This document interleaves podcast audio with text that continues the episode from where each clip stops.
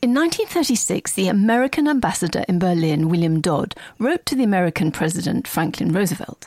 There is, wrote Dodd, quotes, a clique of US industrialists that is hell bent to bring a fascist state to supplant our democratic government, and is working closely with the fascist regimes in Germany and Italy. I have had plenty of opportunity in my post in Berlin to witness how close some of our American ruling families are to the Nazi regime. Well, can Ambassador Dodd possibly have been correct?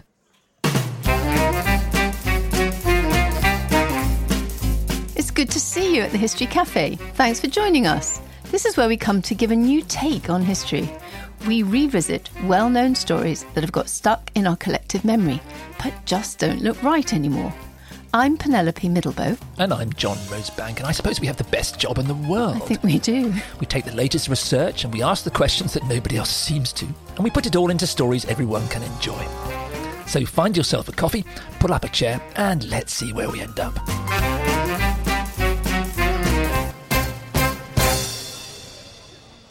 We've been seeing how American businesses invested in Germany in the 1920s and then in the 1930s became locked into Hitler's Third Reich. Well, in some ways, you could say they were trapped by the clever economic manipulations of Hitler's banker Hjalmar Schacht.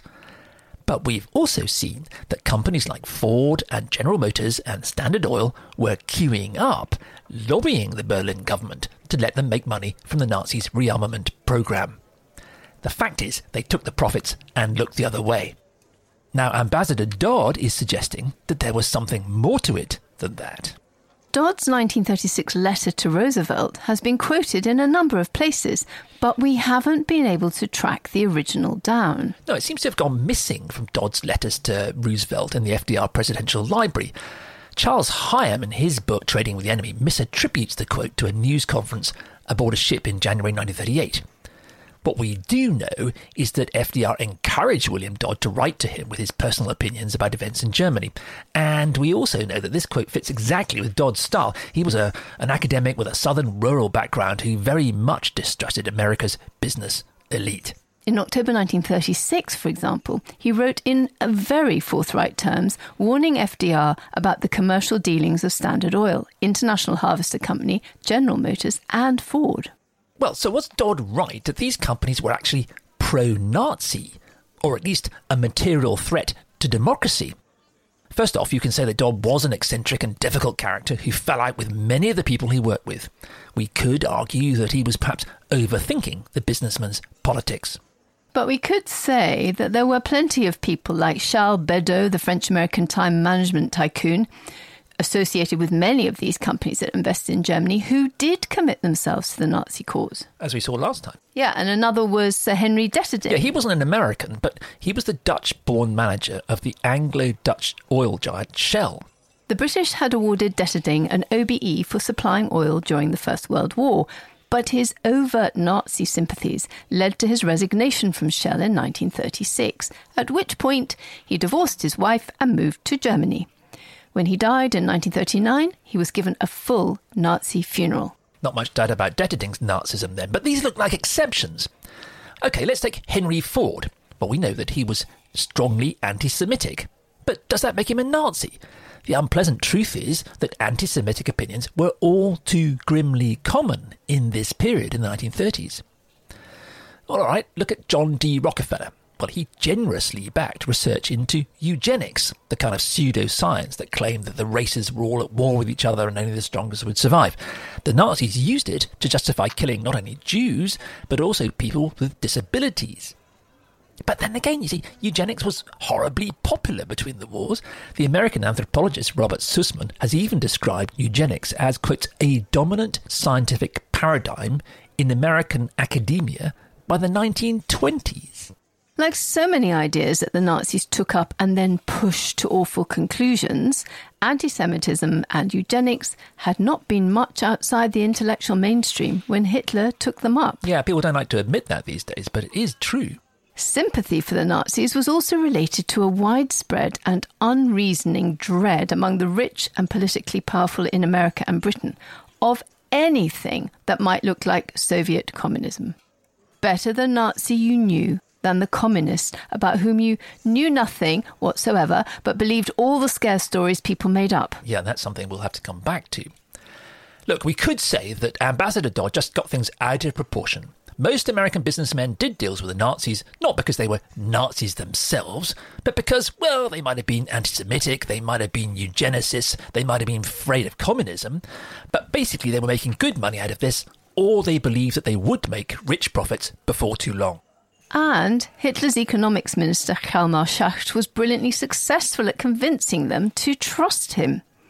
Schacht persuaded the British and Americans that he was politically moderate and unsympathetic to the Nazis' central philosophies. Indeed, he had in the early 1920s been slightly to the left of the political centre, and he would from 1936 begin to argue that Germany should return to more normal economic relations with the rest of the world. Yeah, and he was then steadily edged out by Hitler.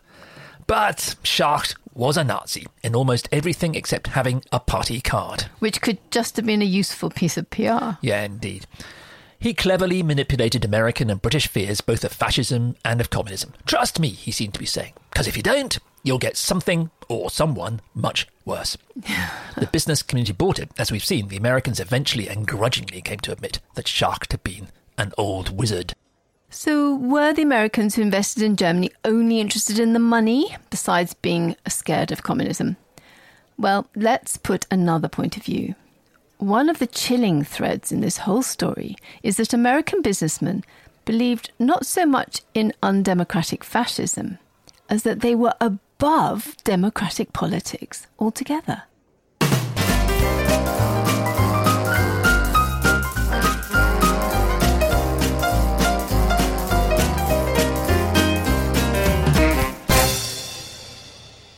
The historian Richard Overy has commented that nowadays Western firms don't stop doing business with morally repugnant governments like China or, for example, Russia or Saudi Arabia. No, they carry on with them. So we shouldn't be surprised, should we, that American firms worked for the Nazis, creating the military machine that launched World War II.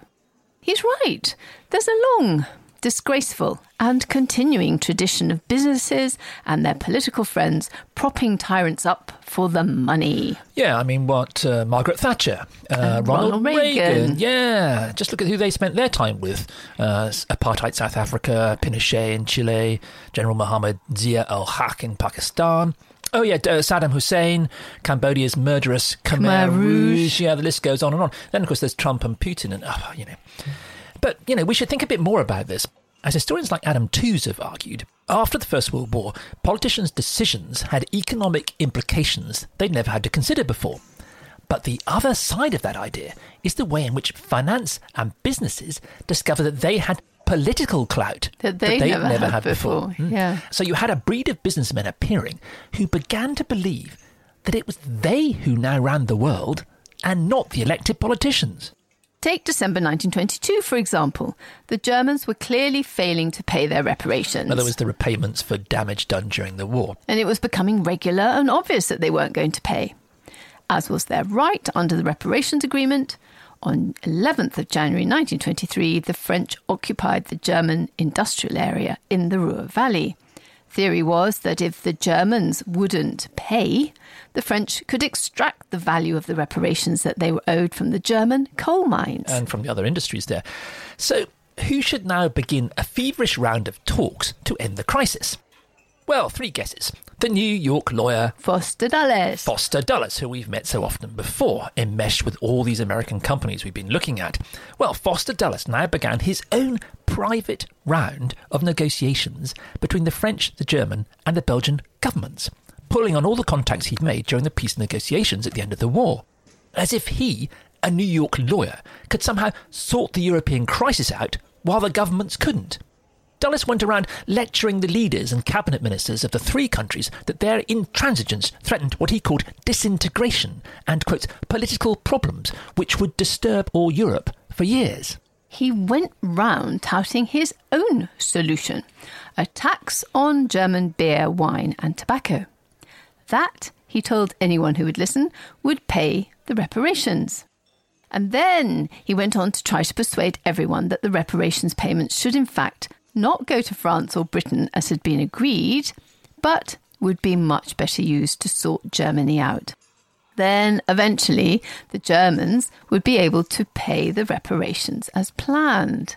Well, after a week of being completely ignored, Dulles sailed for the States, telling his wife that it had all been, quote, interesting but not financially profitable. Well, of course, nothing else mattered to a man like John Foster Dulles than being financially profitable. But that's not the end of the story. In 1924, with French troops still in the Ruhr, Dulles had the perfect opportunity to make his plan profitable after all. He was, as you may recall from our second discussion in this series, brought into what was called the Dawes Commission to reschedule German reparations that year, 1924. And the Dawes Commission readily accepted Dulles' idea of ploughing the money back into Germany. Well, of course they would. As we've seen, Charles Dawes was a Chicago banker, and the 1924 plan, named after him, was intended to give Germany enough financial credit for it to take out massive new private American loans. Yeah, which you may recall. Organised by Dulles. probably negotiated by Foster Dulles, over a billion dollars worth of them. So, profitable after all. In a similar vein, much later in April 1936, Alfred Sloan, CEO of General Motors, declared in his quarterly report that, quotes, industry must assume the role of enlightened industrial statesmanship. It can no longer confine its responsibilities to the mere physical production and distribution of goods and services. It must aggressively move forward and attune its thinking and its policies toward advancing the interests of the community at large, from which it receives a most valuable franchise. Yeah, so advancing the interests of the community meant, as far as Sloan was concerned, making trucks for the German military so that they could invade the rest of Europe. Hmm. Actually, Sloan had been among those who'd funded what was called the American Liberty League. Others included J.P. Morgan, the banker, Pierre du Pont, who was involved with General Motors, J.J. Raskob, who was a General Motors and Chrysler financial chief. And builder of the Empire State Building. Builder of the Empire State Building, yeah. George Moffat of Corn Products Refining Corporation, the man remember about whom it was said, uh, Mr. Moffat prefers the tangible, explicit Nazi interference to the half-defined meddling of democracy. Democracies. While all these guys uh, put their money together for the American Liberty League back in 1934. There have been some wild and, so far as any historians discovered, unsubstantiated claims about this group. Specifically, that was planning a military coup against the American government. It was, in fact, supposed to be a business lobby above partisan politics. In practice, it attempted to sway Americans to vote against Roosevelt. Doesn't sound quite above partisan politics. They believed that his New Deal would interfere in their businesses. Which, of course, it did, in the interests of the 99% of Americans who were not among the Liberty League millionaires. Anyway, the Liberty League collapsed after the 1936 presidential election, having been denounced by both Democrats and Republicans as unwarranted interference. So much for being above party politics. Roosevelt was re elected with a huge landslide. On the 19th of April 1938, the man in charge of General Motors in Europe, one James Mooney, met with representatives of the Reichsbank and of Hermann Goering. Mooney discussed with them the possibility of an enormous American loan. This is April 1938. An enormous American loan up to $1 billion to keep the Nazi regime afloat. And Sorry? Of course, it, and of course, in fact, to pay for its rearmament and launching of war. Hmm. Amazing. Mooney then travelled on General Motors expenses to London to consult representatives of JP Morgan's bank. He also tried to fix a meeting between the Reichsbank and Joe Kennedy, a well known not to say notorious, businessman and former associate of J.J. Raskob. And of course, father of the future President J.F. Kennedy. Yeah, who was now the US ambassador in London. Well, shuttling backwards and forwards on chartered planes between London, Paris, Brussels, and Berlin, Mooney apparently believed that he could persuade the Nazi government to sign a far reaching agreement, a limit to rearmament, a non aggression pact, and, of course, above all, free trade. There would be no Second World War, and it would all be thanks not to the governments, but to General Motors.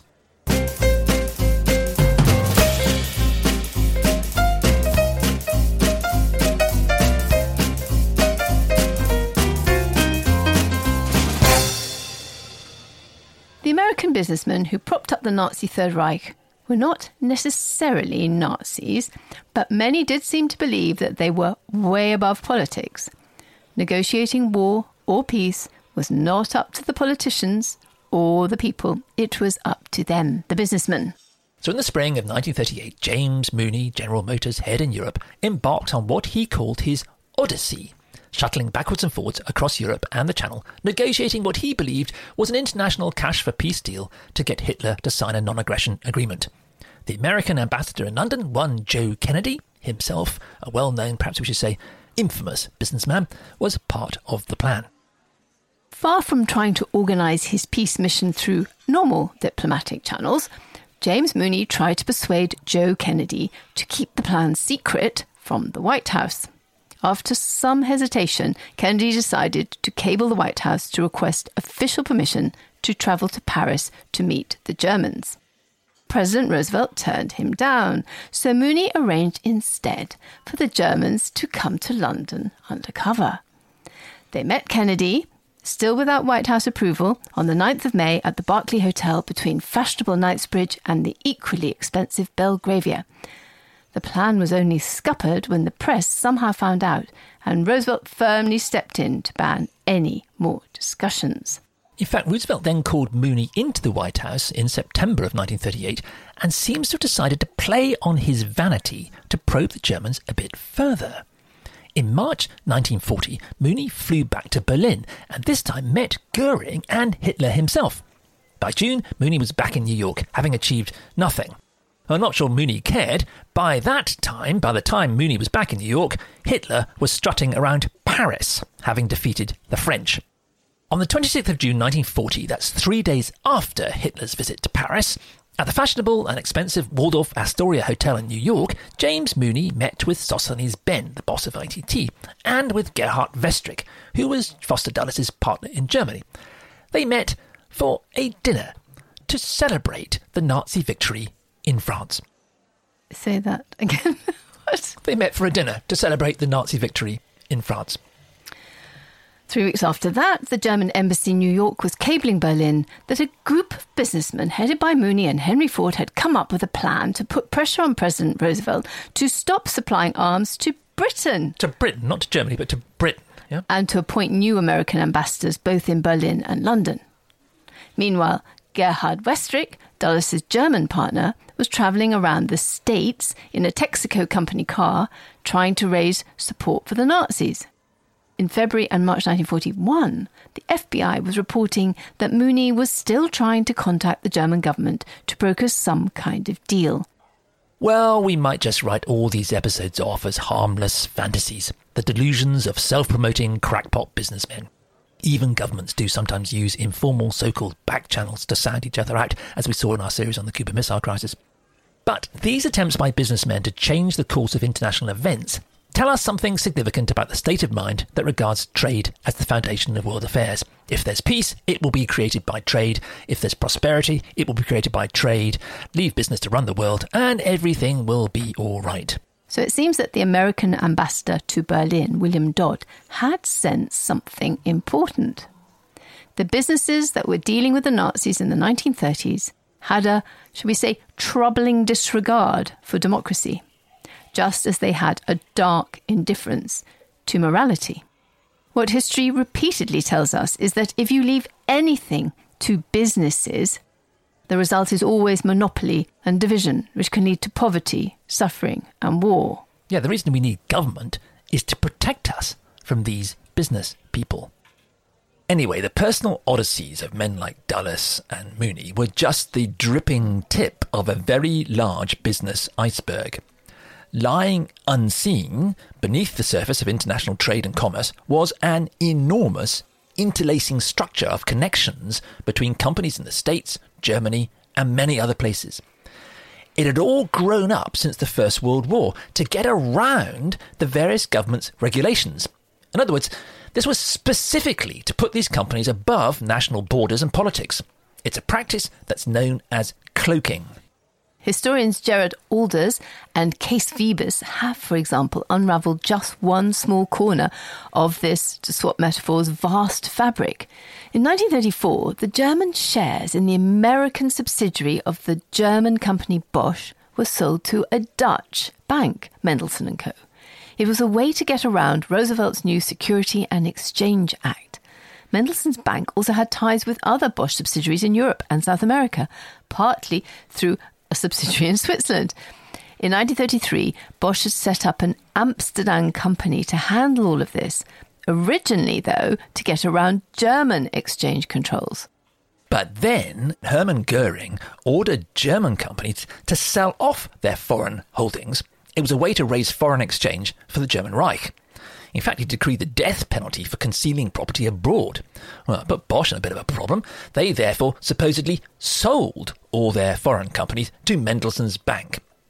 But only on the secret understanding that they in fact remained Bosch property and could be bought back at any time for the purchase price plus a commission.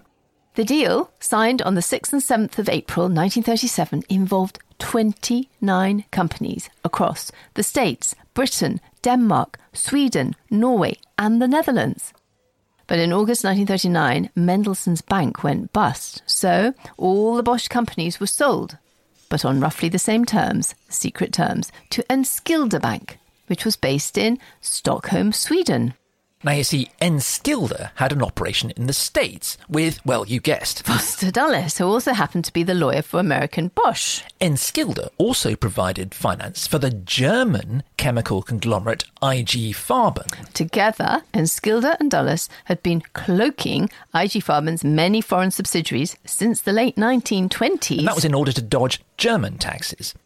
Now, IG Farben's subsidiaries in the States and Britain and France and around the British Empire were in fact supposedly owned by what were basically fake companies in the Netherlands. they were financed from from Switzerland and Sweden. Oh, nobody needs to remember all this stuff. But the point is, let's throw in that IG Farben had a 15% share in Ford, Germany. And General Motors, unable to export its profits from Hitler's Reich, invested them instead inside Germany in IG Farben. Yeah, in 1940, both Standard Oil and ITT attempted, but failed, in fact, to swap their German assets with IG Farben's American subsidiaries. ITT, by the way, had some kind of relationship with uh, Enskilda in Stockholm. Standard Oil German accounts were somehow managed by IG Farben, which also policed Standard Oil's oil fields in Romania. And of course, IG Farben's American affairs were handled by Foster Dulles. Bingo. And that's before we get to South America.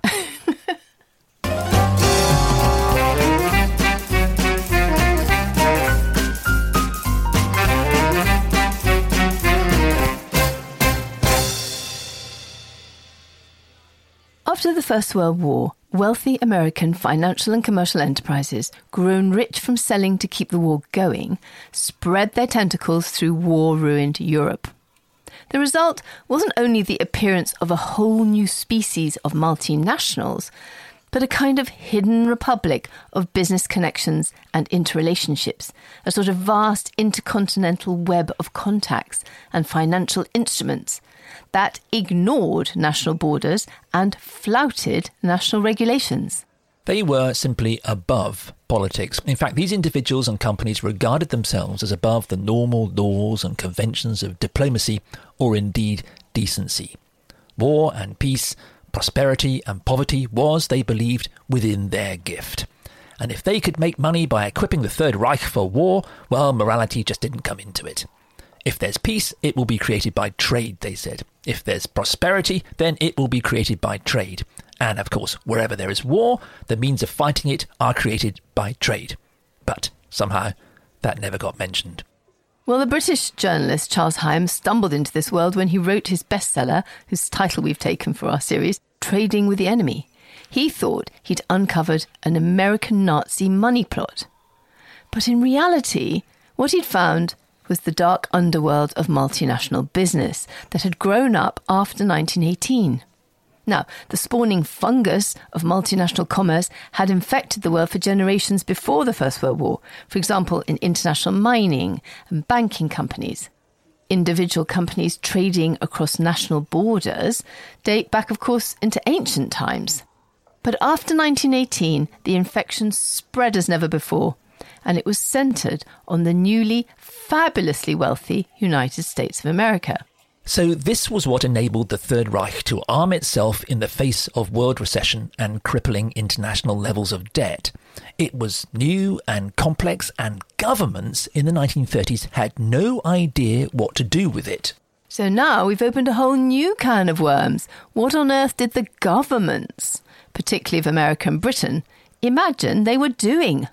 While well known companies based in their territories were furiously and often behind the scenes refinancing and retooling the Third Reich, enabling Hitler to defy Germany's extreme economic weakness and build a terrifying war machine.